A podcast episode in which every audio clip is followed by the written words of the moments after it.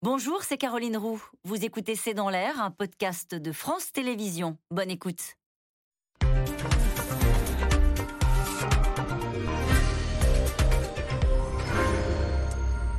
Bonsoir à toutes et à tous. 40 degrés en Bretagne et encore euh, davantage au sud de la façade atlantique on reçoit en pleine face le réchauffement climatique, s'alarme le président de la région Gironde. La Gironde qui est confrontée à un incendie comparé à un monstre, un monstre qui a déjà englouti 14 000 hectares de forêt, faisant fuir les habitants et les touristes en ce début d'été qui vire au cauchemar. Après les inondations de l'an dernier, les incendies et les canicules frappent partout en Europe, jusque dans la pluvieuse Angleterre comme si ce dérèglement climatique s'emballait. Question, faut-il se préparer à une répétition et à une intensité de ces canicules en été? Comment s'en protéger? Qu'est-ce qui va changer dans notre quotidien au cours des prochaines années? C'est le sujet de cette émission de ce C'est dans l'air, intitulée ce soir Le jour le plus chaud jusqu'au prochain. Pour répondre à vos questions, nous avons le plaisir d'accueillir Françoise Vimeux. Vous êtes climatologue, directrice de recherche à l'Institut pour le, de, à l'Institut de recherche pour le développement. Nabil Wakim, vous êtes journaliste au quotidien Le Monde. Vous animez le podcast Chaleur humaine consacré aux défis climatiques. Le dernier numéro s'intitule Climat, comment lutter contre la sécheresse. Général Bruno Maestrachi, vous êtes contrôleur général de sapeurs-pompiers. Vous êtes porte-parole de la Fédération nationale des sapeurs-pompiers de France. Et enfin, Célia Kihiré, vous êtes journaliste spécialiste de l'environnement sur France Inter. Merci de participer à cette émission en direct. Françoise Vimeux, on commence avec vous. Ce que nous vivons en ce moment, est-ce que c'est vraiment exceptionnel? Parce que si on remonte dans l'histoire euh, des 50 dernières années, euh, on sait qu'il y a eu un été 83, euh, on l'a oublié, mais qui était très très chaud. Et puis il y a eu la grande sécheresse de 76. Donc est-ce que ce que nous vivons en ce moment, est-ce que c'est si exceptionnel que ça à l'échelle des 50 dernières années? Alors ça n'a rien à voir en fait. Euh, lorsqu'on regarde les étés 1976 euh, et 1983, s'ils se reproduisaient aujourd'hui, ça serait des étés euh, tout à fait banals. on s'en apercevrait pas. Et si on regarde un petit peu les chiffres, la, température de ces étés 1976 et 1983, ça correspond à la température moyenne des étés entre 2011 et 2020. Donc la grande sécheresse de 76 qui a fait l'impôt sécheresse de Giscard c'est en fait la moyenne des températures qu'on constate aujourd'hui. Alors, sécheresse et température, hein, surtout. Et euh, donc, ce qui était euh, exceptionnel quand j'étais euh, petite, eh bien, aujourd'hui, c'est la norme. Et on sait, par exemple, que l'été 2003, qui était exceptionnel pour nous et qui l'est encore aujourd'hui, ne le sera plus à horizon 2050. Donc, c'est vraiment très important de comprendre que nos étés sont différents. le climat s'est réchauffé hein, de, en France de près de 1 degré hein, depuis 1970. et on a vraiment une accélération qu'on a qu'on avait euh, déjà bien vu.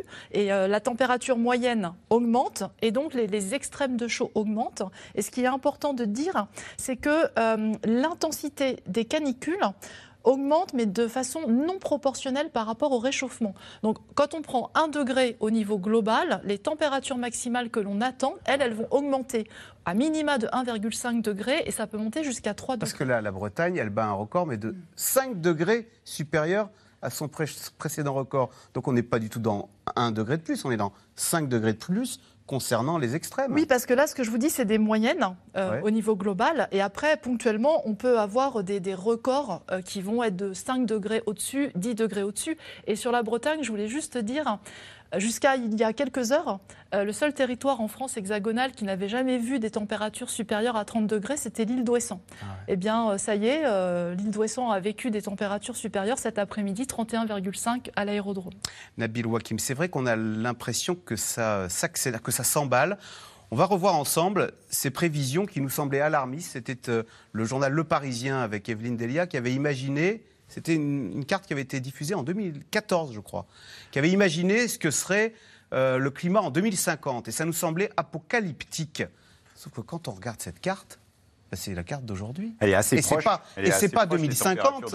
Absolument. On est en 2022 et on voit euh, ce qu'il y a 10 ans, on imaginait être euh, les températures en France en 2050. Et donc ça, on voit bien que ce que les scientifiques disent depuis déjà euh, de longues années, c'est-à-dire que l'action humaine, le fait de brûler du pétrole, du gaz, du charbon à grande échelle au niveau mondial et de continuer à le faire de manière continue, eh bien tout ça, ça a un impact et que cet impact s'accélère, qu'il s'appelle le réchauffement climatique et qu'on va vers des événements climatiques extrêmes de plus en plus réguliers, de plus en plus importants, des extrêmes secs, des extrêmes chauds, des extrêmes humides, euh, des tempêtes, la montée des eaux, c'est-à-dire un paysage qui va être de plus en plus difficile dans un certain nombre d'endroits de la planète.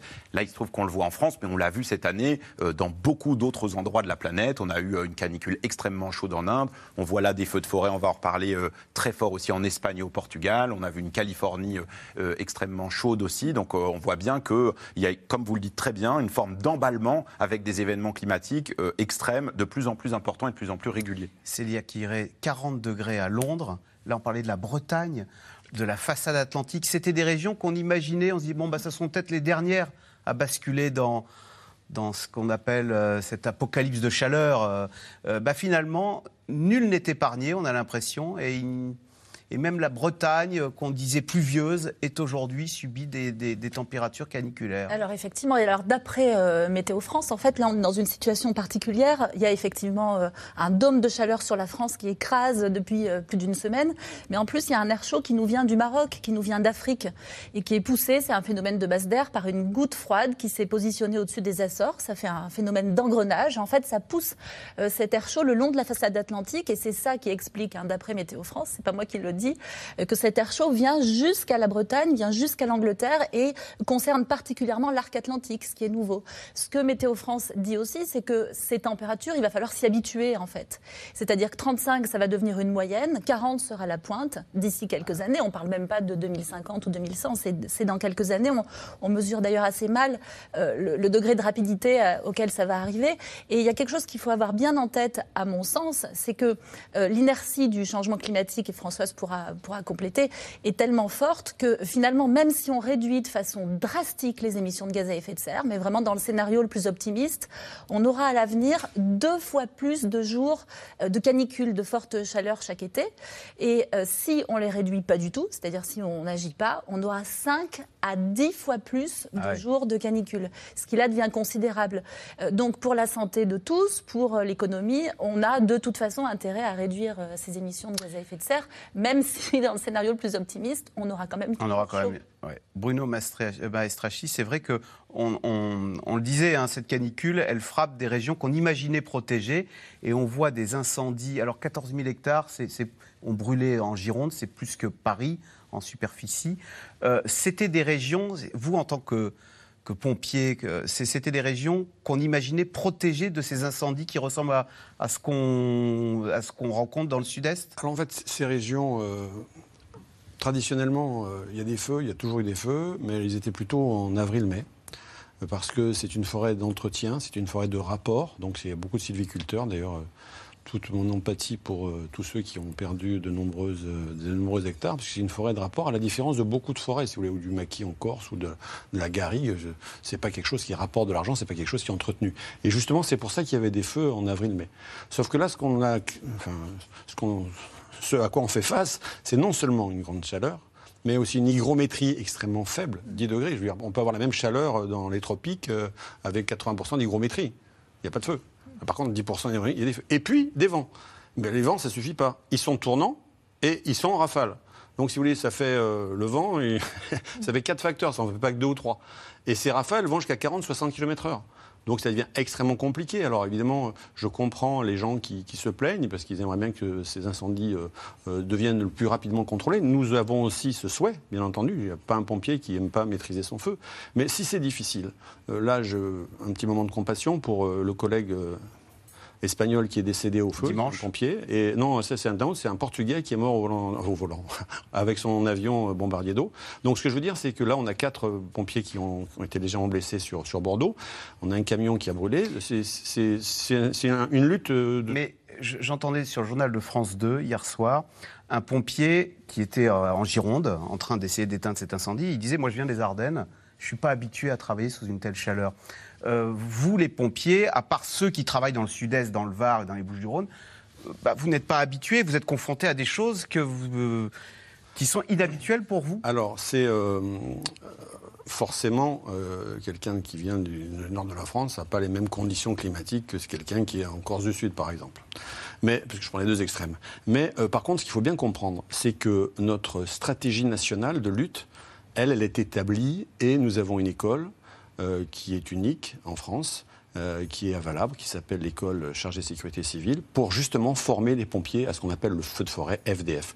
Et cette école délivre euh, des formations jusqu'à tous les niveaux, hein, du sapeur au colonel. Et donc, ce que je veux dire, c'est que ce soit les Ardennes, que ce soit Lille, que ce soit Ajaccio, tous les pompiers sont formés sur la même chose, ce qui permet d'ailleurs. Alors la même chose, c'est-à-dire de traiter des feux euh, très forts qu'on observe dans le sud-est de la France C'est énorme, si vous voulez. Il y, a, il y, a, un problème de logistique, de, de liaison air-sol, de liaison au sol. Quand vous avez 2000 hommes sur, sur, votre commandement, il faut que vos réseaux radio ils soient structurés, parce que sinon, euh, vous parlez à n'importe qui, c'est pas possible. Donc, si vous voulez, tout ça, on le voit pas, bien sûr, c'est en backup, mais c'est énorme. Et justement, cette formation que nous réalisons, elle est unique, elle est unifiée. Et c'est ce qui nous permet d'avoir autant de... J'aimerais bien comprendre. C'est-à-dire que le, le, pompier qui est dans le Jura, oui. on lui apprend à opérer euh, dans, dans, les Bouches-du-Rhône oh, ou, euh, Absolument. Ou, en fait, ou, sur, les, ou, en Corse. Il, a, la, il, il, va faire ses stages non. avec les collègues de partout. Donc c'est une expertise une qui nous est bien précieuse Absolument. et qui nous sera utile parce qu'on pourra l'appliquer sur l'ensemble du territoire le français. Le feu de forêt est une spécialité chez les sapeurs-pompiers et ceux qui montent sur un camion de feu de forêt doivent être titulaires des unités de valeur feu de forêt. Hum. Françoise Vimeux, euh, quand le, président du département de Gironde dit on ne touche pas du doigt le réchauffement climatique, on se le prend en pleine face. Il est surpris lui-même de la violence des, événements météo extrêmes, comme si, au fond, on n'avait pas tellement cru à tout ça jusqu'à présent.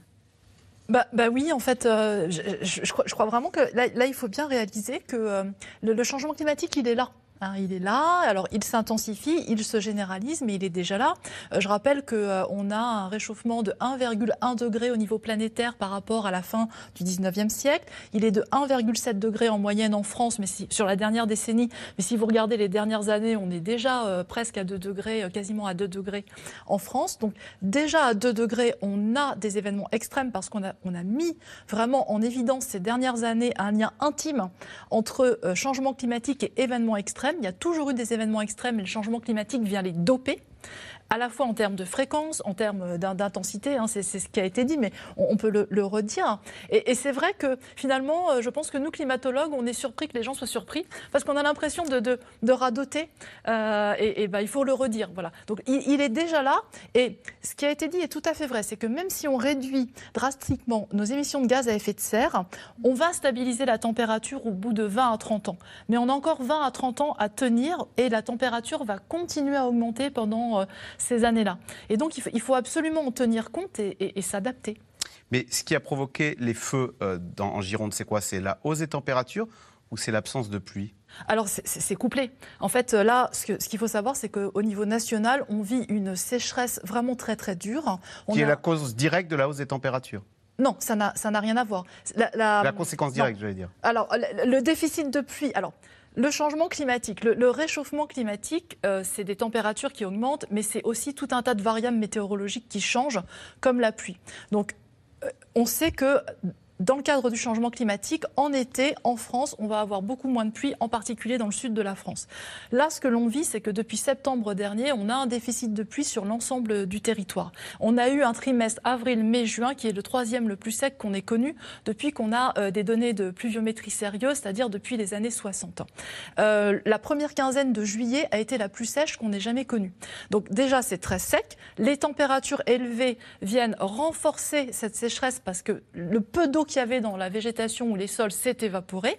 Donc des températures chaudes, la sécheresse des sols, la sécheresse de la végétation, bah, c'est des conditions très propices aux incendies. Alors ce lundi 18 juillet pourrait donc être la journée la plus chaude de l'histoire dans l'Ouest, tandis que les incendies continuent de ravager la Gironde. Des milliers d'habitants et de touristes évacués, plus de 14 000 hectares brûlés, davantage que la surface de la ville de Paris, on l'a dit, qui est partie en fumée. Sujet de Julien Launay, Nicolas Baudry-Dasson. Des températures très élevées, un faible taux d'humidité, du vent et une végétation sèche. Lundi noir pour les pompiers en Gironde, mobilisés depuis plusieurs jours sur le front des incendies. Leur mission n'a jamais été aussi risquée. On est toujours sur euh, des feux qui sont toujours en progression, c'est pour ça qu'on dit qu'ils ne sont pas fixés, mais à chaque fois on travaille au sol et on travaille avec les moyens aériens et on travaille avec des contre-feux pour essayer de canaliser au mieux leur progression. Mon Dieu, mais c'est un truc de fou Des brasiers toujours hors de contrôle, qui ont même gagné les plages et une partie du littoral. C'est le cas dans le secteur de la Teste de Bûche, où les feux ont sauté la départementale 218. On a eu des sautes de feu jusqu'à plus d'un kilomètre, euh, voilà, qui fait que c'est une situation qui est extrêmement périlleuse. Les flammes ont déjà ravagé plus de 14 000 hectares, une surface supérieure à celle de la ville de Paris.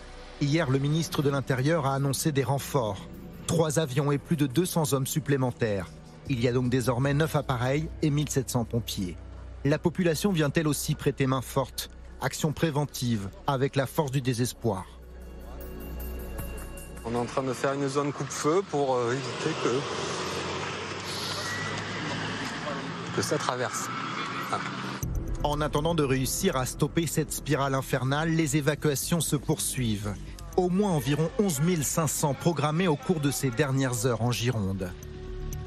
Autre préoccupation, les conséquences de ces incendies sur la nature environnante. Ici, sur les bords du lac de Biscarrosse, un sable noirci par des débris d'écorce calcinée. Une pollution qui inquiète les habitants et les touristes. Avec les vents et, euh, eh bien, ça a ramené toutes les écorces brûlées sur le bord, euh, le bord des plages et du lac. Ici, il y en a partout. Voilà, il y en a partout, il y en a tout, tout le tour. Pour l'instant, pas d'interdiction de baignade. On sent les odeurs quand on arrive. Euh, voilà, c'est un peu préoccupant pour la région. Parmi les raisons qui expliquent la propagation de ces incendies, il y a la chaleur. Aujourd'hui, une pluie de record attendue. 15 départements ayant été placés en vigilance rouge caniculaire, dont ceux de la Bretagne. Irrespirable et inimaginable. On voit la Bretagne effectivement sous la canicule pour la, pour la première fois de notre vie. Vous n'y attendiez pas? On s'y attendait pas. Alors. Vraiment pas. On nous a dit que c'était tous les 10 ans en revanche, mais bon, ça a l'air de. Ça... Ah, là, ça va battre. Voilà, ça a l'air de s'accentuer euh, à chaque fois. Ce matin à 10h, il faisait près de 30 degrés à Rennes. Alors, pour tenter de se rafraîchir, les piscines prises d'assaut. Je viens pour la première fois depuis des années et du coup, ben, je me sens légère dans l'eau et puis une eau de bonne, à bonne température. Donc c'est parfait. Au début, c'est presque frais parce qu'il fait tellement chaud dehors que euh, l'eau paraît fraîche au départ. À la mi-journée à Brest, il a fait 35,8 degrés, historique. Ce 18 juillet fera date en France. Mais cette chaleur écrasante va-t-elle encore durer longtemps? À partir de mercredi, elle se réfugiera probablement dans la région uniquement du sud-est, mais la plupart des régions euh, en France ne parleront plus de, de canicule, au moins pour quelques jours. La France n'est pas le seul pays européen à suffoquer en ce moment. En Espagne, les températures maximales dépassent nettement les 40 degrés et redescendent peu la nuit. La péninsule ibérique se retrouve elle aussi confrontée aux incendies, avec plus de 25 000 hectares partis en fumée. Alors, question euh, téléspectateur général Bruno Maestrachi. Euh, combien de feux de forêt sont dus à des accidents et combien sont dus à des actes criminels en Gironde? Euh, On a parlé d'actes criminels pour euh, l'un des, deux- pour l'un des deux feux. On considère que plus de 90% sont des, incendies de forêt euh, sont dus à la main de l'homme. Alors, est-ce que c'est Ah, D'origine euh, humaine, en 80. D'origine humaine. Est-ce que c'est criminel ou pas? Bien sûr que non. Il y a parfois des gens qui débroussaillent parce qu'ils ne sont pas conscients du danger. Donc il y a une vraie prise de conscience qui a à réaliser aujourd'hui sur euh, des actes qui semblent des actes du quotidien, mais en fait qui sont des actes extrêmement Alors dangereux. dites-nous, là, quels sont ces actes qui vous, vous exaspèrent ou, ou vous dites c'est pas possible, il faut pas faire ça, surtout en cette période, et qu'on fait négligemment? Bah, négligemment, euh, si vous voulez, ça, tient toujours pareil à des facteurs socio-économiques. hein. Euh, notamment dans le centre de la France, on demande à ce que les maisons soient débroussaillées tout autour. D'accord? Donc, euh, quand vous avez une maison secondaire et que vous n'êtes pas là, vous arrivez pour les vacances et vous débroussaillez. Donc euh, là, c'est là où il y a le risque est maximum. Alors, vous mettez le feu en voulant bien faire, en fait, vous faites mal. Donc, Parce si qu'on débroussaille et la. la- la- eh bien, il y a des cailloux, il y a des, des broussailleuses qui sont avec des disques en fer. Les cailloux sur le fer, ça fait des étincelles quand c'est c'est comme une cigarette, si vous voulez. Bon, après, le de penser que finalement, un mégot de cigarette, c'est pas grave. Bon, bah si, c'est grave parce que ça peut quand même mettre le feu, hein, surtout aujourd'hui.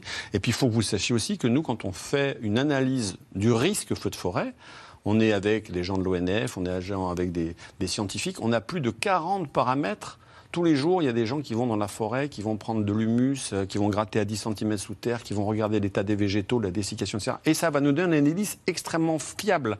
Et c'est pour ça que parfois on a des risques sévères ou très sévères ou exceptionnels qui nous demandent, on demande au préfet de fermer les massifs forestiers. Alors évidemment, tout le monde ne comprend pas. Mais en fait, c'est dû à cette analyse, c'est dû à ces méthodes scientifiques que nous utilisons et qui sont nos quotidiens. Maintenant, pour être plus précis. C'est-à-dire qu'il y a des forêts qui sont vraiment susceptibles de s'enflammer bah, on le voit bien, hein, le feu euh, mais à Montagnette là, qui repart, ou les, feux de Bordeaux qui sont difficilement contrôlables. Pourquoi? Bah Parce a 40 degrés avec 10% d'humidité, et euh, avec 10% d'hygrométrie, pardon, et avec des vents tourbillonnants, ça devient extrêmement compliqué. C'est comme si vous essayez d'éteindre un feu dans un four. Qui y arrive Célia Kiré, est-ce qu'il y a des forêts qui sont plus en danger que d'autres, qui sont plus susceptibles que d'autres d'être ravagées par des incendies Oui, les Landes, c'est un bon exemple. Hein. Les Justement, la Gironde, euh, voilà, les, botanistes nous alertent en fait sur les monocultures de forêt, en particulier les pins, sont très inflammables. Là, les sols sont très secs, il fait chaud, il y a du vent, donc effectivement, il peut y avoir une erreur humaine qui crée l'étincelle. Mais ensuite, en termes de vitesse de propagation du feu, euh, une forêt de pins qui n'a que des pins, ça s'enflamme et c'est ingérable pour les pompiers. Par terre, c'est uniquement des aiguilles, du sable et c'est très sec, il n'y a pas d'eau.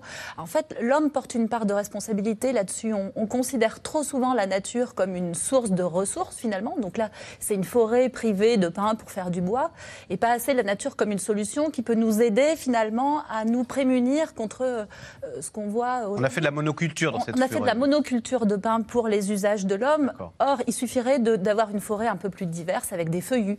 Par exemple, rien que des arbres différents comme des feuillus ou de la mousse, ça peut permettre d'arrêter le feu. On a asséché le marais aussi euh, il y a quelques siècles dans cette région. Et c'est pareil dans le Languedoc où il y a des pinèdes, où les pinèdes s'embrasent parce qu'il n'y a plus de marée, il n'y a plus de zone d'eau. Donc on a peut-être aussi des leçons à tirer de, tout ça pour se prémunir tout en continuant à faire du bois parce qu'on en aura besoin. Mais on entendait quelqu'un dans le reportage disant on va créer un pare-feu, mais là c'est presque trop tard en fait. Il faudrait des forêts plus résilientes. Françoise Vimeux, il faudrait peut-être s'interroger sur le type d'arbre que l'on plante en France, le pin avec sa. Alors, il paraît que la pomme de pin, en plus, ça, ça, fait presque cocktail molotov. C'est ce que, ce que j'ai appris, hein euh, voilà. Et après, je crois que c'est important parce qu'on voit la, la vulnérabilité. La, la, pomme de pin, pour expliquer, c'est comme une torche qui saute d'arbre en arbre. Je ne suis pas spécialiste de la pomme de pin, mais c'est ce que j'ai compris euh, ces, ces, derniers jours. Et en fait, euh, je, je, pense que c'est vraiment important parce que lorsqu'on regarde la, la, vulnérabilité de nos forêts aujourd'hui et qu'on compare dans les années qui viennent, on voit qu'il y a des endroits aujourd'hui qui sont très peu vulnérables et qui le deviennent vraiment. Donc, par exemple, la forêt des Landes n'était pas la région la plus vulnérable il y a quelques années, c'était la Corse et le Sud-Est. On voit la vulnérabilité augmenter. Parce qu'il pleuvait davantage? Alors oui, et puis euh, parce qu'en termes de température, euh, c'est pas là où ça se réchauffe le plus. On est la, la, température, elle se réchauffe euh, essentiellement dans le sud-est, et normalement en Bretagne, c'est là où il fait le plus frais. Donc on, on, vit un peu une anomalie en ce moment avec des records de température sur la façade atlantique par rapport au sud-est où il ne fait que 30 degrés. Alors oui et non, parce qu'en fait, ce qu'il faut bien comprendre, c'est que toutes les régions euh, vont être soumises à l'impact du changement climatique et on va avoir plus chaud partout. Donc euh, généralement, on va avoir vraiment très chaud dans le sud, mais on n'est pas à l'abri euh, d'avoir très chaud en Bretagne. C'est le cas aujourd'hui. Je ne suis pas certaine qu'on va avoir une alerte rouge tous les ans en Bretagne, mais, ça va arriver. Et ce que je voulais dire, il y, a la forêt des puis il y a, d'autres régions qui n'étaient pas du tout vulnérables. Euh, les forêts autour d'Orléans, euh, certaines forêts euh, en Bretagne, en Ile-de-France, à Fontainebleau, ou bien dans le Jura. Et on voit la vulnérabilité augmenter. Euh, Nabil Wakim, le, le, feu, ça repousse Qu'est-ce que, qu'est-ce que, je veux dire, euh, c'est surtout pour le vivant que c'est dramatique, ces, euh, ces, ces incendies. Euh, oui, quelles, alors, quelles conséquences C'est-à-dire, c'est pour, pour la biodiversité? Alors, pour l'activité humaine aussi, c'est pas terrible. Hein. Je veux dire, euh, on utilise les forêts, elles nous sont utiles à de nombreux égards. Mais je crois qu'il y a un mot qui a Mais été dans employé, 10 ans, euh, on retourne à, à la tête de, de à la tête de Bush. Ça aura repoussé ou pas?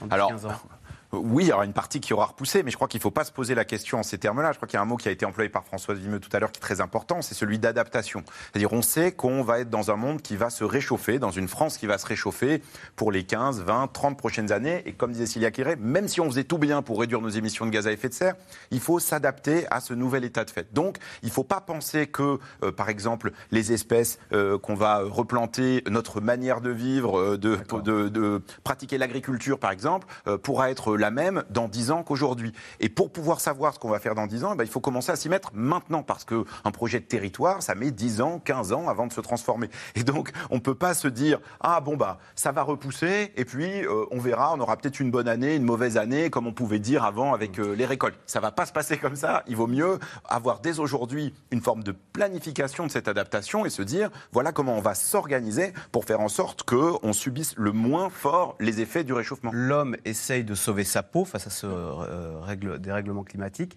Je vois que le, zoo d'Arcachon a été évacué. Est-ce que les premières victimes de ces incendies, de ce réchauffement climatique, ce sont les animaux? Il y avait un reportage cet après-midi, c'est vrai, on n'y pense pas, évidemment, parce qu'on ne va pas isoler euh, les, euh, les fermes et les étables, mais il racontait que les chevaux, bah, ils étaient en plein cagnard au bord de la Loire et qu'ils ils souffraient épouvantablement.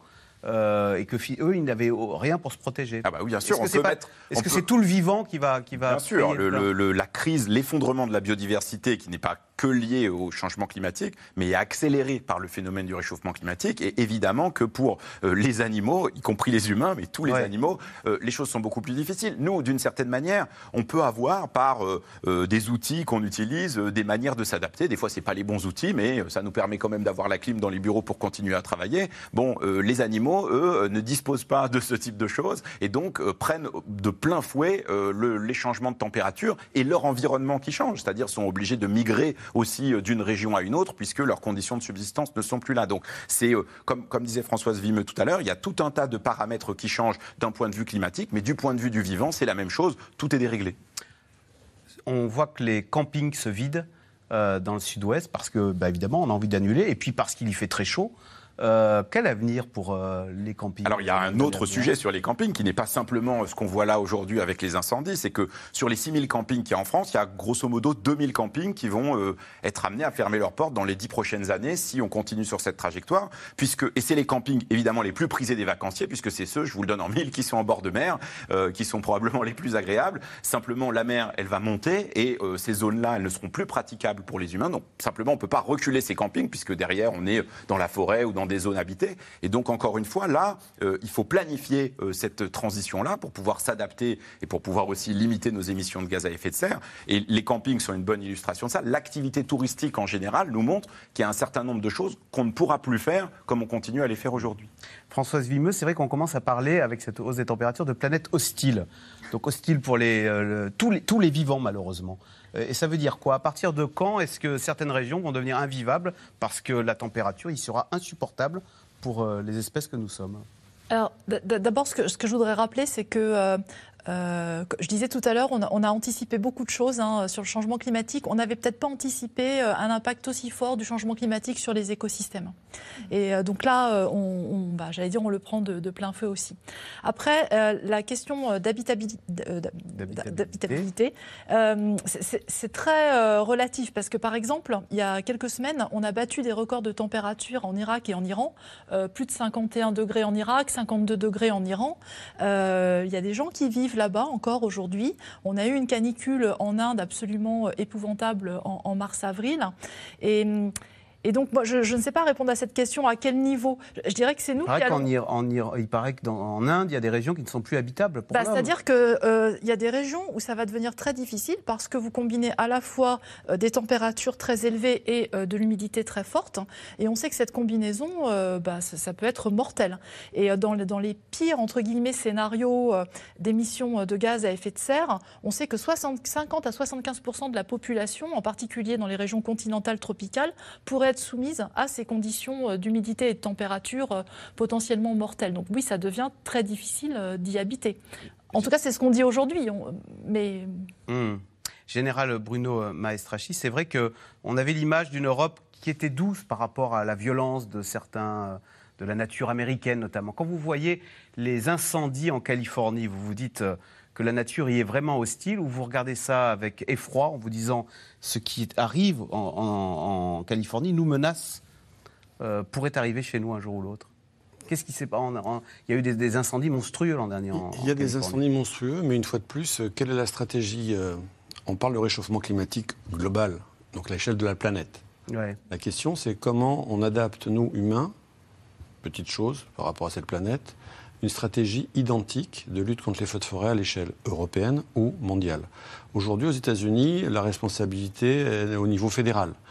Et seule la FEME, là, donc Federal Emergency Management Agency, arrive quand l'État fédéral est dépassé. Ce n'est pas du tout le cas en France. Euh, en France, l'État est immédiatement euh, puisque c'est le préfet qui dirige les opérations de secours. Les sapeurs-pompiers sont les commandants des opérations de secours, mais c'est une chaîne qui est intégrée, qui est immédiate et qui est réactive et qui surtout fait de la prévention. C'est-à-dire qu'en France, on est les seuls pays au monde à faire du guet aérien armé. Alors, ça veut dire quoi faire de la prévention? Ça veut dire nettoyer les broussailles? Non, non, c'est euh, quand on a justement, tout à l'heure je vous parlais de ces indices, euh, quand on sait qu'on a des secteurs qui sont très sévères, on va faire décoller des avions et les avions vont tourner même s'il n'y a pas de feu. Pourquoi ça? Pour faire une attaque massive et immédiate. Mm du départ de feu. Préventive. de façon préventive. Or, aux États-Unis, comme c'est la responsabilité des États fédéraux, Avant que ils attendent et puis quand on arrive à des catastrophes, à ce moment-là, ils envoient. Est-ce que, est euh, le feu, l'incendie, c'est l'affaire des pompiers ou c'est l'affaire de nous tous Et il faut. Euh, euh, qu'est-ce qu'il faudrait faire, nous, en tant que citoyens, pour essayer de préserver cette forêt à laquelle nous sommes attachés parce qu'on y allait quand on était petit faire, en promenade? Dans votre reportage, j'ai apprécié le monsieur qui, au bord des larmes, expliquait qu'ils essaient de faire un contre-feu. Hmm. Ce qui est dommage, c'est d'arriver à ce que quand tout est fini, ah ou quand on a perdu tout espoir, c'est pour ça qu'il était presque en larmes, euh, d'essayer de lutter. On brûle sa forêt de oui, façon contrôlée, contre Oui, mais si vous voulez, il y a aussi des, choses où quand nous, sapeurs-pompiers, on veut passer, on nous dit ah non, non, mais là, il ne faut pas détruire, là, vous comprenez, euh, le camion passe pas, c'est pas grave. On en voit le résultat. Donc ce que je veux dire, c'est qu'aujourd'hui, on a beaucoup de choses. Euh, aujourd'hui, en France, trois quarts des forêts sont privées. Donc nous, sapeurs-pompiers, on ne peut pas faire une atteinte à la propriété privée. Il n'y a qu'un quart des forêts qui sont domaniales. Évidemment, il y a un code forestier. Mais si vous voulez, je pense qu'aujourd'hui, il n'y a plus un seul problème qu'une corporation, un métier peut régler seul. Donc aujourd'hui, il faut qu'on se mette autour d'une table, mais pas uniquement au niveau de la France. Ce que je veux dire, c'est qu'au niveau national, au niveau, il y a six fois la population de la France qui brûle tous les ans au niveau mondial. D'accord euh, Pour un pays où j'ai vécu longtemps, en Indonésie, euh, j'ai vu des feux de 2 millions d'hectares. 2 millions d'hectares de forêts primaires en 2016. Il y a un rapport de la communauté européenne, j'étais avec une mission d'expertise. Ce que je veux dire, c'est qu'il faut bien qu'on se rende compte que, quels que soient les efforts qu'on fera au niveau national, en France, ils ne suffiront pas s'ils ne sont pas identiques au niveau européen. Euh, il n'y a pas de, de Eurocorps de sapeurs-pompiers encore. J'espère qu'ils viendront. Parce qu'il y a un euro gendarmerie, Europol, euh, euro militaire. En tous les cas, il y a une solidarité européenne. On a vu des Canadaires venus de Grèce et d'Italie hein, en Gironde. Hein. Et bien sûr, parce que aussi les sapeurs-pompiers, c'est une grande fraternité en fait. Vous voyagez dans le monde entier, ah on y va et euh, on parle du métier et puis on, se rend compte qu'on est les mêmes. Donc voilà. Et on l'a vu en, Gironde, cette solidarité. Alors les fortes chaleurs bouleversent les vacances, font monter la pression dans les hôpitaux, mais font baisser la productivité. Avec déjà deux épisodes caniculaires en deux mois, les conséquences sur le plan économique, sur la croissance, pourraient être plus élevées qu'en 2003, qui est l'année marquée par des records de température en Europe. Sujet de Romain Besnénou avec Léa Dermidjian et Arnaud Fora.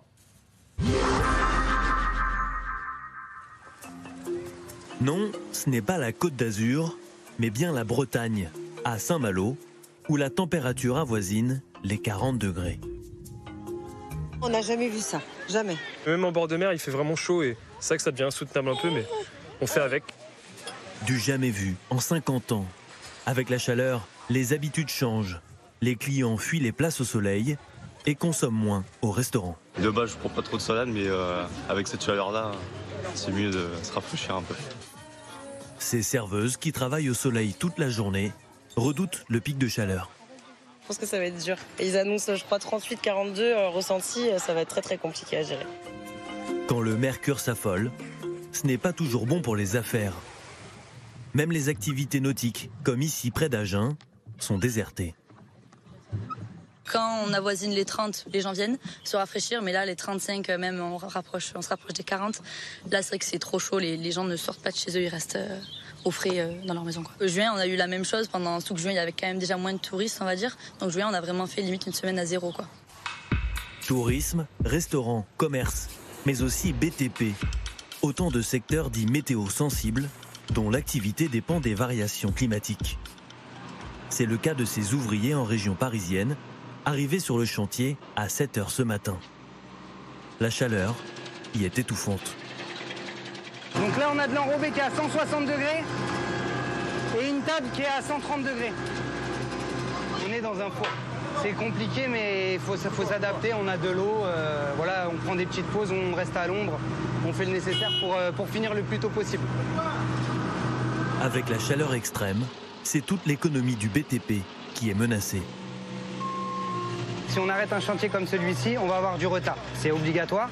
Et si on arrête euh, le chantier, euh, tous les chantiers, quand il y a la canicule, c'est sûr qu'on aura un planning qui va, être, euh, qui va être surchargé et on ne pourra pas suivre. Donc là, oui, peut-être qu'il y aura des, des, conséquences dramatiques au niveau du, du budget. La canicule désormais récurrente, ça coûte cher. 22 à 37 milliards d'euros entre 2015 et 2020 d'après Santé publique France, soit 4 à 7 milliards d'euros par an. Mais il y a déjà eu pire. 40 degrés au soleil, la canicule s'installe pour quelques jours encore. Août 2003, la canicule historique fait des milliers de morts en France. La consommation chute de 3%. Les pertes économiques sont évaluées à 15 milliards d'euros. Quasiment tous les secteurs sont touchés. On, on constate à peu près une baisse de 50% des recettes euh, parce qu'il n'y a plus personne à la plage. Les gens, ils s'abritent, ils doivent s'abriter, ils doivent rester chez eux. Le monde agricole est le grand perdant économique de la canicule. Cet éleveur du Tarn a beau faire tourner les ventilateurs toute la journée, Elles ont trois points d'eau, euh, mais bon, même ça, euh, c'est pas suffisable pour, euh, pour les rafraîchir. ces vaches ont tellement chaud qu'elles mangent peu et donc produisent beaucoup moins de lait. Ce qui est le marquant aussi, c'est la production moyenne. Là, aujourd'hui, on est à 25,7, alors qu'il y a 15 jours de ça, on était à 28, 29 litres quoi par vache, quoi, en moyenne. 600 litres de lait en moins par semaine et des cultures en mauvais état. En 2019 déjà, la canicule avait engendré une baisse des rendements de maïs de 9% en France. 2022 sera-t-elle pire? Là, vous voyez, il n'y a pas de coque. Celui-là, il y a. Et ce qui fait la valeur du maïs, c'est la coque, la coque de maïs qui, permet de faire la valeur et le rendement, quoi. C'est pour ça que je me pose des questions si on va réussir à remplir deux silos, quoi. Et puis bon, quand on regarde la coque, euh, il n'y a rien. Il y, y a très peu, très peu de graines, quoi. Voilà. D'après l'Organisation internationale du travail, à plus de 33 degrés, la productivité d'un travailleur baisserait de 50%. D'ici 2030, les pertes économiques mondiales liées à la canicule s'élèveront à 2400 milliards de dollars. Alors, question téléspectateur Nabil Wakim, ne faudrait-il pas suspendre automatiquement les travaux en extérieur, dans le BTP par exemple, en cas de canicule? Comment nos villes vont-elles pouvoir fonctionner s'il fait 50 degrés ou 45 degrés demain? Évidemment très difficile de travailler dans des conditions de canicule en extérieur et tous les métiers qui sont en extérieur, le BTP est un bon exemple de ça, euh, vont avoir la vie très difficile. Ce qui n'est pas simple, c'est que les travaux publics, pour beaucoup, programment des gros travaux en été, particulièrement dans les villes, puisque c'est le moment où les gens sont moins présents. Et donc, du coup, ben, ça permet de le faire à un moment où on embête moins les gens. Donc, ça veut dire qu'il faudrait le faire à d'autres euh, moments de l'année ou peut-être euh, en soirée, ce qui pose d'autres problèmes en termes de voisinage.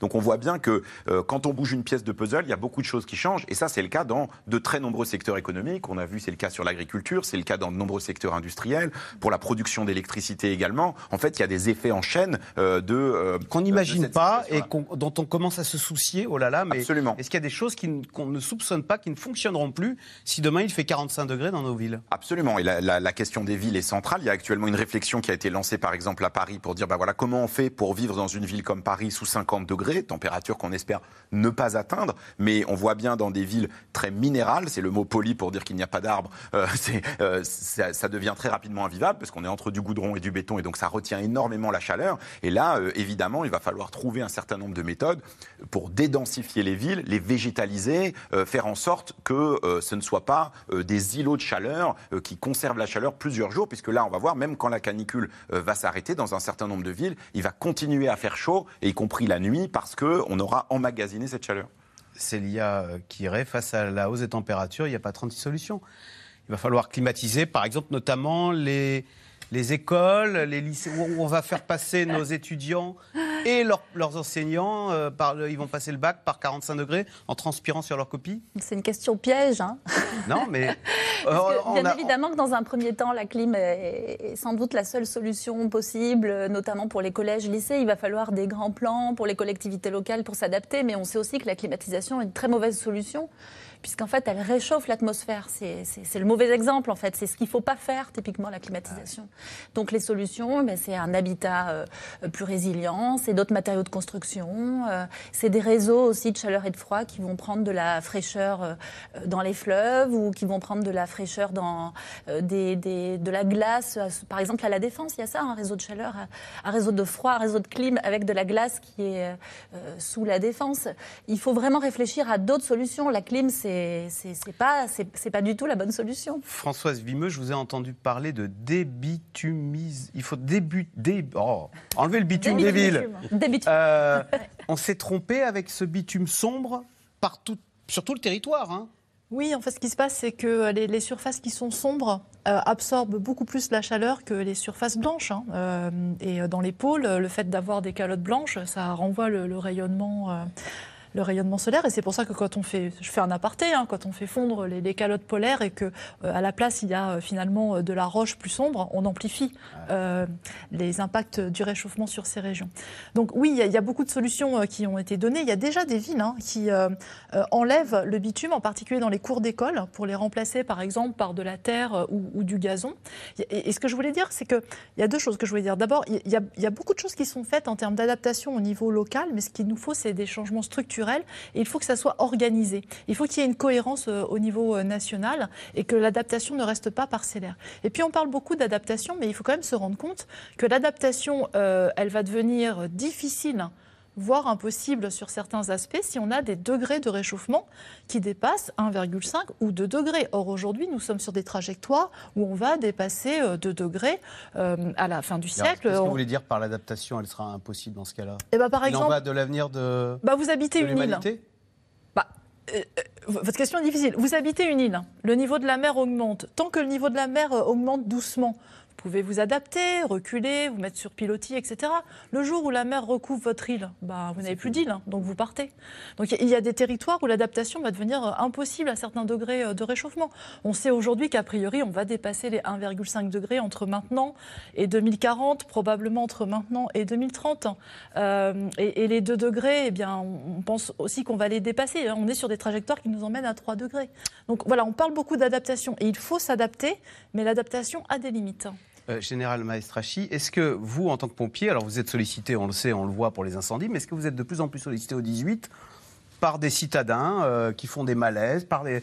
Est-ce que le- les impacts de ce réchauffement climatique, vous, le- les constatez également aux appels des particuliers au 18 Bien sûr. Bien sûr, euh, on se rappelle de l'épisode de 2003, avec des urgences qui, au départ, euh, n'ont pas pris euh, conscience du phénomène, enfin, en tout cas, qui ont alerté, et puis ça a résulté avec euh, la démission d'un ministre de la Santé à l'époque, hein, M. Mattei.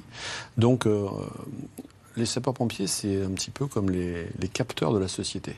Dès que quelque chose va mal, de toute façon, quand tout le monde a tout essayé et que personne n'a trouvé la solution, il y a toujours le 18 qui répond et qui essaie d'apporter une solution.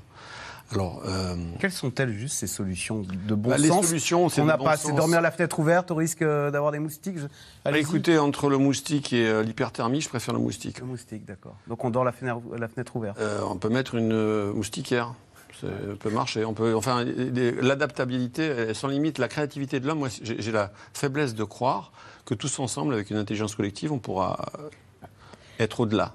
Et j'ai la faiblesse de croire aussi qu'une réponse isolée, c'est une réponse. euh, Quels sont les cas les, le plus difficiles? C'est la nuit que nos, nos organismes souffrent le plus? C'est le manque de sommeil? En fait, le plus difficile, c'est quand on n'arrive plus à récupérer la nuit les calories qu'on a emmagasinées le jour. Si vous voulez, c'est un petit peu comme une pile, hein, c'est le yin, le yang. Si vous faites la balance entre la, la- la chaleur de la journée et, et- et la, la, la- la moiteur, la Et donc on a une impression de suffoquer et on appelle. V- Votre corps, il s'emballe. C'est comme une machine qui s'emballe. Donc, euh, Nabil Wakim Euh, Il faut bien comprendre, ça c'est important, qu'en fait il y a deux jambes sur lesquelles marcher. La première c'est celle dont on a parlé, c'est cette histoire d'adaptation, de dire bah voilà, on va avoir des événements climatiques plus extrêmes, il faut se préparer à y faire face et ça il faut le planifier sur les années qui viennent. Et puis l'autre aspect, c'est ce qu'on appelle poliment l'atténuation. Bah, en fait ça veut dire réduire massivement nos émissions de gaz à effet de serre, arrêter avec le pétrole, le gaz, le charbon. Et donc ça c'est une transformation de l'économie qui est massive, très difficile, qui est en partie engagée, mais sur laquelle on n'est pas aujourd'hui sur la bonne trajectoire. L'un ne va pas sans l'autre. Célia Kiré, on a compris que la, clim était une mauvaise réponse à court terme. Les piscines. La France est le deuxième pays au monde pour le nombre de piscines après les États-Unis. Euh, et on voit de plus en plus de, de Français bah, se faire un petit point d'eau pour essayer de se rafraîchir. Ça, c'est une solution, ça Bah oui. D'autant qu'on a vu. Alors, euh, les Bruno. piscines sont une solution, mais ce que, ce, que je, ce que je voulais dire qui était important par rapport à ce que vous disiez, c'est que euh, les piscines, c'est un exemple, mais en fait, il faut des politiques publiques, climatiques, qui soient vraiment considérées par euh, nous tous comme justes socialement, donc avec des aides et efficaces. Il y a une étude du Conseil d'analyse économique euh, la semaine dernière qui disait qu'en fait, les Français n'étaient pas prêts à changer leurs habitudes. C'est assez contre-intuitif par rapport au- à la canicule qu'on voit en ce moment, mais en réalité, ils sont pas prêts à diminuer leur trajet en voiture, à manger moins de viande ou euh, à chauffer moins leur. On euh, fait pas lien. Il n'y a pas un petit sentiment Pas de culpabilité quand on fait le plein. Il fait 45 degrés dans la C'est surtout cher l'essence en ce moment. C'est surtout ça le problème. C'est que sur- c'est surtout cher. Bah, on se dit qu'on se fait mal au portefeuille un petit peu à la planète en faisant le plein. Ben, en fait, quand on regarde des études plus sociologiques, pas, pas encore euh, suffisamment. Il faut vraiment des politiques publiques. Il faut, on est tous inscrits dans une société. Il faut des politiques publiques efficaces, justes, et, et les choses se feront s'il y a des aides sociales. Bah, Justement, canicule, incendie ou encore inondation, la crise climatique touche toujours plus durement la France et le reste du monde. Et ça n'est pas fini, nous disent les rapports des scientifiques du GIEC qui demandent justement aux politiques d'être à la hauteur de cet enjeu. Sujet de Barbara Steck avec Juliette Perrault et Wan Nguyen. Jour de rentrée pour les députés tout juste élus ou réélus. Député de Marseille. Député de Paris. Sur le chemin de l'Assemblée, 40 scientifiques du GIEC ont dressé leur tente pour alerter les parlementaires sur les enjeux climatiques. Pas de temps à perdre. On sait où on va, on sait où il faudrait aller et on sait où on ne veut pas aller. Et c'est vraiment dans ce cadre-là qu'on va, qu'on va vous faire une 15, mi- 15 petites minutes. On va vous présenter les enjeux. Euh, C'était intéressant. On a parlé beaucoup, bon, à la fois évidemment euh, des gaz à effet de serre les plus importants comme euh, le CO2, mais aussi de, de ceux dont on parle moins, par exemple euh, le méthane. Une formation express de premier secours. On rapporte ici les faits scientifiques qui nous montrent que pour limiter le réchauffement climatique en dessous de 2 degrés, il faut réduire les émissions de gaz à effet de serre immédiatement, massivement, dans tous les secteurs et sur une longue durée. Et que les actions d'aujourd'hui en fait conditionnent le climat futur. Si les élus LR et RN ont décidé de snober la formation, la NUP promet d'être le cœur battant de l'écologie à l'Assemblée. Ah ouais. Ça doit maintenant être dans notre logiciel complet. On ne peut pas légiférer, on ne peut pas prétendre euh, établir des lois sans intégrer les enjeux écologiques. Ce serait une, bêtise, c'est un retour en arrière. C'est malheureux qu'on ait des députés euh, issus de la droite qui, eux, ne refusent complètement d'intégrer ces enjeux parce qu'ils ne préparent pas l'avenir. Or, on est élu pour préparer l'avenir. Au final, 154 députés ont répondu présents. Parmi eux, un tiers des députés de la majorité. Le président de la République s'est engagé sur des mesures radicales sur l'écologie. Donc nous, les députés, on doit être au taquet sur ces sujets. Des mesures radicales, mais des promesses creuses pour les défenseurs de la planète. Dans ses discours, en campagne ou le soir de sa victoire, Emmanuel Macron dit vouloir faire de la France une grande nation écologique. Le 14 juillet dernier, il promet même un coup d'accélérateur. Vous l'avez dit, le dérèglement climatique, il est là. Et donc, on doit déjà faire face et donc mieux se protéger. Face aux éléments de sécheresse, aux canicules, c'est-à-dire protéger notre modèle agricole en les assurant mieux. Ça veut dire protéger nos aînés et nos enfants euh, avec les plans qu'on a déclenchés face à la canicule et qu'on va mettre en œuvre. Et là aussi, remercier ce faisant nos- nos soignants. Maintenant, ça veut dire qu'on doit accélérer. Mais le casting pour mettre en œuvre son ambition déçoit l'opposition. La nomination de Christophe Béchu à la transition écologique ne convainc pas tout le monde. Une chose est déjà certaine, jamais croiser Christophe Béchu sur la moindre lutte écologiste. Le maire d'Angers remplace Amélie de Montchalin, défaite aux élections législatives. Au passage, le portefeuille est rétrogradé de la cinquième à la dixième place dans l'ordre protocolaire. Alors que la France suffoque, Cyril Dion dénonce les incohérences du président. Le réalisateur avait soufflé à Emmanuel Macron l'idée d'une convention citoyenne. Et ce qui est assez terrible avec lui, c'est qu'il passe son temps à avoir des, discours extrêmement déterminés. Et dans les actes, nous on l'a vu avec la Convention citoyenne, alors qu'on avait des citoyens qui avaient proposé un plan qui permettait justement d'aller beaucoup plus loin que ce que tous les gouvernements ont fait depuis 30 ans, il a tout raboté jusqu'à avoir une loi climat qui est euh, très très faible. Souvenez-vous du discours extraordinaire qu'il avait fait au premier One, One Summit Planet. Souvenez-vous du fait que Nicolas Hulot était numéro 2 du gouvernement euh, au, début du premier quinquennat. Et quand on regarde les cinq ans qui viennent de passer, on n'est pas devenu une grande nation écologique. Il n'y a pas eu de révolution écologique du tout dans la politique d'Emmanuel Macron. Et, on- et la France n'a même pas été capable de tenir les objectifs qu'elle s'est fixés elle-même. Donc non, moi j'ai besoin d'avoir des actes. Au cours du premier mandat d'Emmanuel Macron, la France a été condamnée deux fois pour inaction climatique. Nabil Wakim, ça existe des grandes nations écologiques, pour rebondir sur euh, la phrase de Cyril Dion qui dit la France n'est pas une grande nation écologique. Il y a des Alors- pays qui devraient nous inspirer? Oui, il y a des tas de choses qui se font dans beaucoup de pays. Alors évidemment, personne n'est parfait, mais il y a un certain nombre de pays qui ont réussi à réduire leurs émissions de gaz à effet de serre. On peut penser par exemple, le Royaume-Uni a réussi à mettre en place, avec justement un peu l'équivalent de notre Haut Conseil pour le climat, euh, quelque chose euh, d'assez sérieux en termes de trajectoire. Euh, et puis, de toute façon, on peut dire que quand même, ce qui se fait dans l'Union européenne en général, en termes de trajectoire qu'on dessine, est relativement ambitieux. Il y a des On a- baissé, par rapport à 1990, de 22% nos émissions de CO2. Voilà, simplement, on n'est pas du tout encore sur la bonne trajectoire. Mais est-ce qu'il y a un continent dans le monde qui a baissé de 22% ses émissions de CO2 par rapport à 1990 Alors, c'est para- c'est difficile de comparer les continents, puisqu'en fait, nous, Européens, les Occidentaux en général, on est beaucoup plus responsables du changement climatique que les autres, puisque nous, on brûle euh, du charbon, puis du pétrole et du gaz depuis bien plus longtemps. Et donc, les émissions, euh, tout ce qu'on a envoyé dans l'atmosphère, d'une certaine manière, les, les responsables de la canicule actuelle, de la vague de chaleur, c'est nous, bien plus. Alors, évidemment, aujourd'hui, la Chine émet plus euh, que l'Union européenne, mais euh, d'une certaine manière, c'est notre responsabilité historique, euh, ces émissions qu'on a envoyées dans l'atmosphère. Ce que je voudrais dire, c'est qu'il y a, d'un point de vue politique, quelque chose d'assez curieux dans le moment qu'on vit là, puisque euh, dans la même semaine, vous voyez, on a cette vague de chaleur, et puis on a une discussion à l'Assemblée sur le paquet pouvoir d'achat, deux sujets qui ont l'air complètement séparés. Simplement, dans ce paquet pouvoir d'achat, qu'est-ce qu'on fait? Bah, Pour soutenir les familles qui ont du mal à boucler leur fin de mois, eh ben, on va soutenir, on va subventionner en fait le carburant. Avec le- la ristourne de 18 centimes Voilà. et le chèque gros rouleur. Voilà, et puis on va euh, plafonner les prix du gaz, comme on le fait déjà depuis, plus- depuis plusieurs mois, parce qu'il y a cette crainte que, bien sûr, euh, les prix du gaz augmentent encore, compte tenu de la guerre avec, euh, entre, euh, de l'invasion de l'Ukraine par Vladimir Poutine.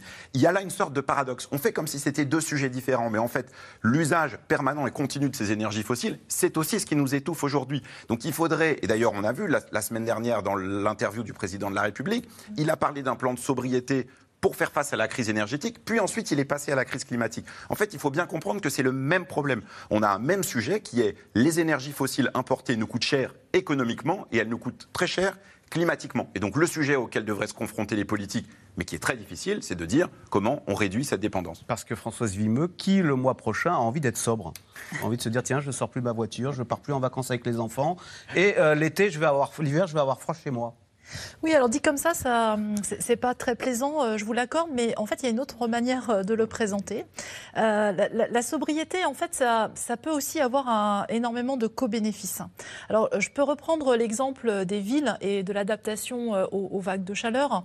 Euh, si on isole les bâtiments, il va y avoir d'abord un premier bénéfice l'été, c'est que la chaleur va moins rentrer, donc vous allez améliorer votre bien-être. Y L'isolation des bâtiments, ça c'est marche dans les deux autant sens. pour, pour euh, garder la chaleur l'hiver que pour se protéger Exactement, du chaud c'est- l'été. c'est comme une grotte en fait. Dans une grotte, il y a une température constante euh, toute l'année. Donc l'idée, c'est qu'on arrive à avoir euh, tous des grottes. Et puis euh, l'hiver, d'une bah, vous allez chauffer moins puisque c'est plus isolé, donc ça va moins sortir.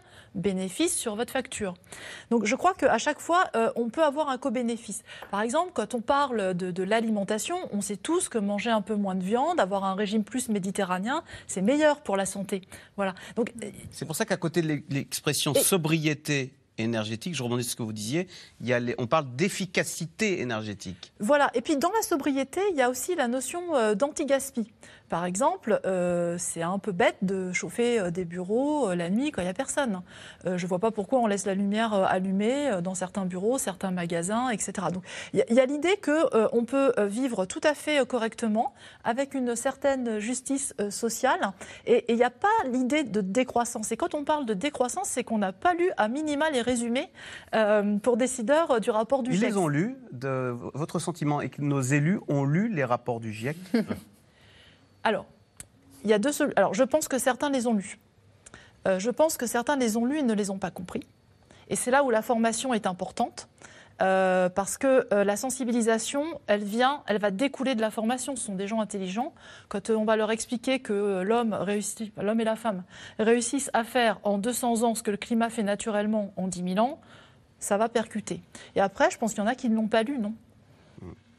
Euh, Célia Kiré, est-ce que vous sent, on sent comme un, un fatalisme parce qu'on ne voit pas par quel bout prendre le problème et je, vous, et je vous passe les arguments du type mais la France, ça n'est que 1% des émissions mondiales de CO2, à quoi ça sert qu'on devienne sobre si le reste du monde continue à émettre du CO2 à qui mieux mieux? Non, je ne pense pas qu'il y aura de, de, de fatalisme, d'autant plus qu'il y a une crise énergétique qui est là et que l'énergie coûte de plus en plus cher. Donc encore une fois... Euh, C'est une chance?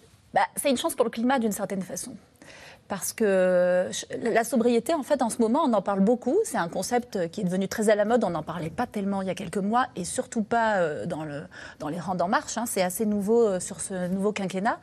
Et moi, j'ai le sentiment que la sobriété, tout le monde s'en sert un petit peu pour différentes raisons. C'est-à-dire que euh, le président de la République va brandir ce concept de sobriété parce qu'il a bien conscience qu'il va falloir se passer du gaz russe. Donc ça, c'est une raison plutôt géopolitique. Euh, les grandes entreprises énergétiques parlent aussi de sobriété, mais c'est plutôt là pour pas avoir à importer d'énergie parce que ça va coûter cher. Et les climatologues parlent de sobriété parce que pour des raisons de baisse d'émissions de gaz à effet de serre, c'est sans doute une solution. Donc euh, fatalisme, je ne crois pas, mais effectivement, il va falloir des politiques publiques, encore une fois, euh, efficaces. Pour ça. 2021 et... a été une année record pour les, les émissions de CO2 dans l'atmosphère. Et, et, et, ah oui, alors et en Au niveau mondial, on est bien d'accord. Ça, ça, a été un record parce qu'il y a eu un rebond post-Covid. Et euh, j'ai oublié de, de, préciser quelque chose tout à l'heure par rapport aux feux, mais qui me semble euh, important, c'est qu'il faut, faut faire très attention à ces feux et notamment aux méga-feux qu'il y a eu, par exemple l'an dernier en Sibérie, en Grèce, aux États-Unis, euh, parce que des, des scientifiques nous avaient alerté l'été dernier sur cette question-là.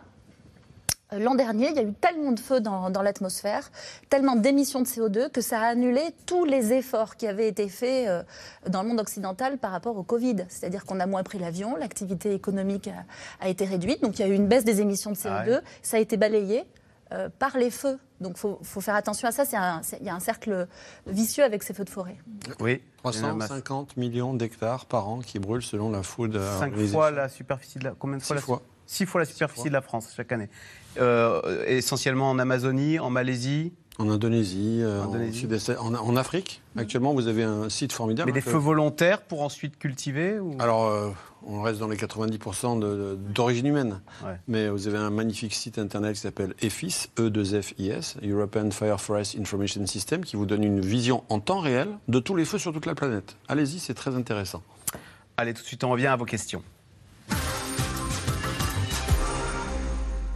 Alors, les incendies de forêt vont-ils concerner la Belgique et le sud de l'Angleterre dès la fin de la semaine? Euh, Françoise Vimeux, si le, on prend le cocktail, il fait chaud et il ne pleut pas. Alors, je ne sais pas s'il pleut pas en Angleterre. Non, il ne doit pas pleuvoir. Euh, en tous les cas, il va bientôt pleuvoir d'ailleurs. Mais euh... ce qu'on peut dire, c'est que les conditions sont propices à alors pas forcément des déclenchements, mais du maintien et de la propagation. Il faut quand même que le feu euh, soit déclenché. Et après, euh, s'il fait très chaud et très sec, eh bien, euh, votre feu, il va se propager et, et se maintenir. Il y a eu des feux en Suède il y a, il y a très peu d'années. Mmh. Les Suédois étaient sceptiques, notamment au niveau du mécanisme européen de protection civile. Ils ne comprenaient pas pourquoi les pays du Sud tenaient absolument à s'allier, à s'unir pour justement lutter contre ces feux de forêt. Et donc, l'Europe du Sud est allée porter main forte oui, bah, En fait, en on était, euh, les, les, les, Canadiens français ont été là-bas, et bon, donc les Suédois, maintenant, ils sont, ils sont convaincus qu'effectivement, il y en a besoin. C'est pour ça que le mécanisme européen a, a, pu progresser. Il y a la polémique sur les Canadaires qui sont localisés dans le sud-est. Est-ce qu'il faudra en localiser partout sur le territoire maintenant? Alors écoutez, euh, certains me diront qu'on va mettre encore plus de moteurs thermiques et qu'on va augmenter le réchauffement climatique. Euh, on a une des plus grosses flottes du monde de Canadair. Sapeurs-pompiers. Le problème. On en a 12 plus 6 Dash. On a 12 plus 6 Dash. C'est énorme. Plus des avions d'observation qui vont euh, servir à coordonner. Parce que quand vous avez 9 avions sur un chantier, croyez-moi, c'est pas une mince affaire hein, de savoir où euh, l'avion A va larguer l'eau et où l'avion B, parce qu'ils ne sont pas à la même hauteur, ils ne vont pas à la même vitesse, ils n'ont pas les mêmes capacités dans port d'eau. Enfin, c'est une stratégie de lutte. C'est pour ça que ça s'apprend, c'est pour ça qu'il y a une école. Mais ceci étant dit, euh, le toujours plus est-ce que ce n'est pas ce dont on discute depuis tout à l'heure et ce n'est pas justement ce d'où il faut revenir? Est-ce qu'il ne faut pas toujours plus de gens qui vont euh, accepter de faire des patrouilles pour détecter le plus vite possible un incendie, pour essayer de l'éteindre Vous savez, n'importe quel incendie, n'importe quel être humain, euh, qu'il soit pompier ou pas, peut l'éteindre au départ, hein, puisqu'il y avait avec un litre d'eau, avec une petite bouteille d'eau, on va l'éteindre. Plus on attend, plus ça sera compliqué. Question de Henri en Gironde. Quelles répercussions sur la santé ces fortes chaleurs ont-elles et comment s'en préserver? Euh, vous nous l'avez expliqué, quand il y a chaleur et humidité, ça devient très toxique. Alors d'une part, après euh, pour, pour les incendies, euh, il y a un problème sur la qualité de l'air. Euh, on- les- les- toutes les fumées en fait euh, sont très nocives pour euh, tout l'appareil euh, respiratoire. Euh, ensuite, euh, mis à part les, les incendies, euh, on a vu en 2003 que la canicule, elle tuait au moment de la canicule, mais on a vu aussi des décès s'étaler sur plusieurs semaines et plusieurs mois après parce que ça fragilise euh, des organismes. Euh, donc, il y, a- vraiment un impact. Et comment s'en préserver? Eh bien, euh, il y, a- des moyens simples. D'abord, les personnes qui sont en mauvaise santé doivent vraiment faire attention et peut-être aller voir leur médecin pour avoir des conseils personnalisés. hein. Mais je crois que depuis 2003, on a, on a vraiment expliqué. Il faut s'hydrater, en particulier les personnes âgées qui n'ont pas forcément la sensation de soif. Il faut aérer le matin, fermer ensuite l'après-midi. Vous pouvez mettre aussi un linge humide sur vous si vraiment ça devient difficile. Il faut éviter l'exercice physique en plein soleil. Euh, J'ai vu tout à l'heure des gens faire du vélo ou du jogging. Euh, en, arrivant, je me, suis dit, bah non, finalement, on l'a pas encore assez répété. Voilà, donc euh, il y a vraiment des, à mon avis, des, des- pistes simples pour se préserver. Mais quand on voit le Tour de France, euh, il n'y a pas de malaise. Oui, mais ce sont des- sportifs de haut niveau. C'est ce que j'allais vous dire, ça n'est pas vous et moi, en tout cas, ça Ouais. n'est pas moi. c'est sûr, on n'est pas Pogacar. Euh, Bruno Maestrachi, c'est vrai que euh, mourir de chaud, c'est quelque. un- voilà, on l'utilise pas aujourd'hui cette expression, euh, mais attention, euh, la chaleur va. De même que le froid euh, a beaucoup tué les- l'hiver, les sans domicile fixe. Attention à la chaleur l'été. J'aime bien parler du GBS. Parce que tout le monde connaît le GPS, c'est automatique, ça marche, on n'a plus besoin de carte, de boussole, ça c'est fini. Mais le GBS, c'est le gros bon sens. Et celui-là, on a tendance à l'avoir oublié. Et le gros bon sens, c'est qu'effectivement, quand il fait 41 degrés, donc à l'extérieur, ça veut dire il fait chaud, c'est pas la peine de mettre son corps encore euh, en hyperthermie, parce qu'après, sport. ça va s'emballer tout ça. Et nous, sapeurs-pompiers, on est confrontés à ces événements extrêmement chauds. On est extrêmement protégés. Et bon, paradoxalement, c'est un peu comme l'histoire de la grotte. Plus on a de vêtements thermiques qui vont nous permettre de nous protéger du feu et donc de la chaleur, euh, plus euh, il faut qu'on soit entraîné. Mais ça, ça fait partie du métier. Et justement, on doit s'hydra- s'hydrater. Donc, ce que je veux dire, c'est que. euh, C'est un double défi pour vos pompiers. D'ailleurs, je reprends ce reportage d'hier soir de ce pompier des Ardennes qui disait Et en plus, avec tous nos équipements par 40 degrés, euh, éteindre les incendies, c'est un défi physique. C'est un défi physique, et puis on a, comme euh, vous l'avez précisé, Mme Vimeux, c'est le problème de la fumée, elle est cancérigène. Et si on ne on peut pas, euh, sur un feu de forêt, hein, vous voyez, à la différence d'un feu à l'intérieur, d'un feu d'un incendie urbain, où on a des appareils protectoires respiratoires euh, qui, qui pèsent lourd, on ne va pas en plus donner ça en plus. Quel est l'ennemi dont il faut. Parce qu'il y a eu un mort, un pompier mort hier en Espagne. Quel est l'ennemi dont il faut se méfier quand on est pompier Celui qui peut, euh, qui peut vous achever? Oh, il y en a tellement. Mais euh, disons. Non, mais parce qu'il n'y a pas eu de pompier mort, là. Oui, ben, parce qu'on fait attention. Et puis parce qu'on est extrêmement solidaire et non pas solitaire. Et justement, ce gros bon sens, c'est d'être unis plus fort et d'être toujours. euh, On dit toujours aux pompiers, l'unité, c'est le binôme. Donc en fait, on n'est jamais seul. Et donc on n'a jamais quelqu'un euh, seul. Nabil Wakim, question de Nathalie en Gironde. La ville de Paris sera-t-elle en mesure d'organiser les JO en arrosant tout le bitume parisien.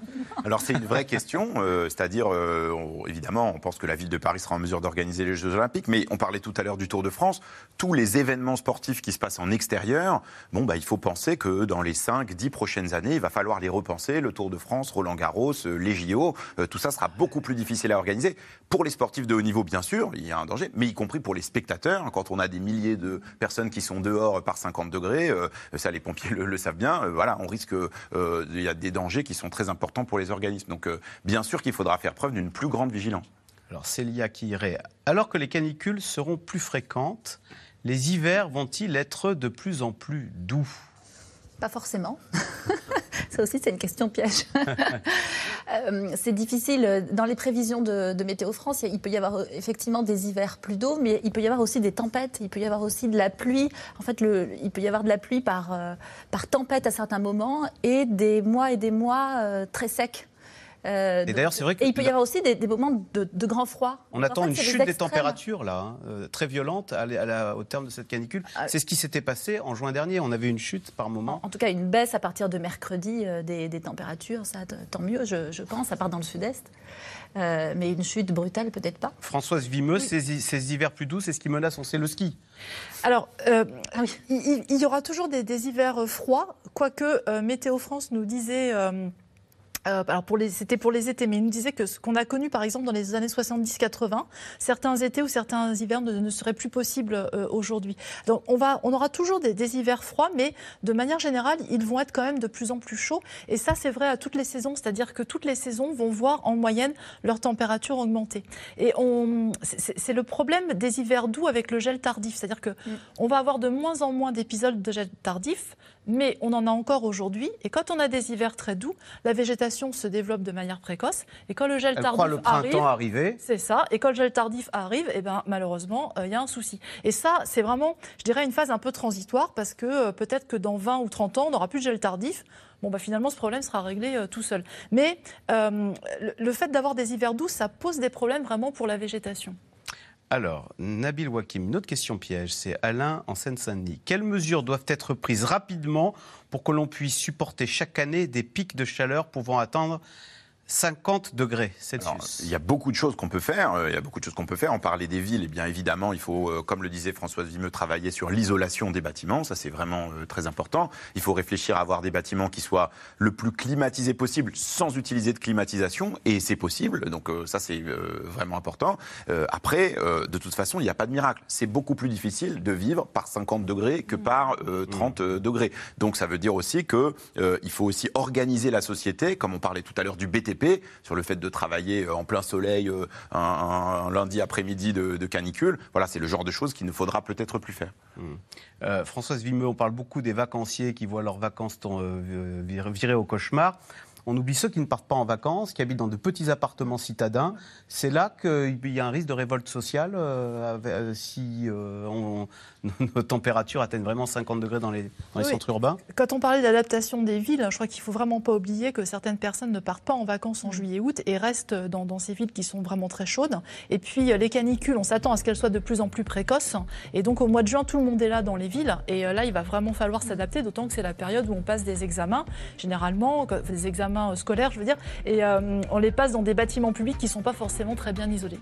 Alors, Karine, dans l'Essonne, la France est responsable de 1% des émissions de CO2 mondiales. Si on passait à 0%, cela changerait-il quelque chose? Non, mais c'est- d'abord, c'est 2% quand on tient compte des importations. Ensuite, on a une responsabilité historique, ça, ça a été dit. Donc, en fait, c'est à nous de commencer à baisser. Ensuite, on a de la chance, on habite en France. Nous avons des formations, nous avons un savoir, nous avons un savoir, euh, euh, un savoir, un savoir-faire scientifique et technique. Nous avons des entreprises qui peuvent nous suivre. Nous avons un État qui tient le coup, qui peut organiser, qui peut donner de la cohérence. Et puis, on a organisé les accords de Paris. Donc, Donc il faut se retrousser les manches plutôt que faire l'autruche. Exactement. Voilà, dit de façon très simple. Merci beaucoup d'avoir participé à cette émission. Bien sûr, vous restez sur France 5. On se retrouve demain pour un nouveau C'est dans l'air. Bonne soirée et à demain.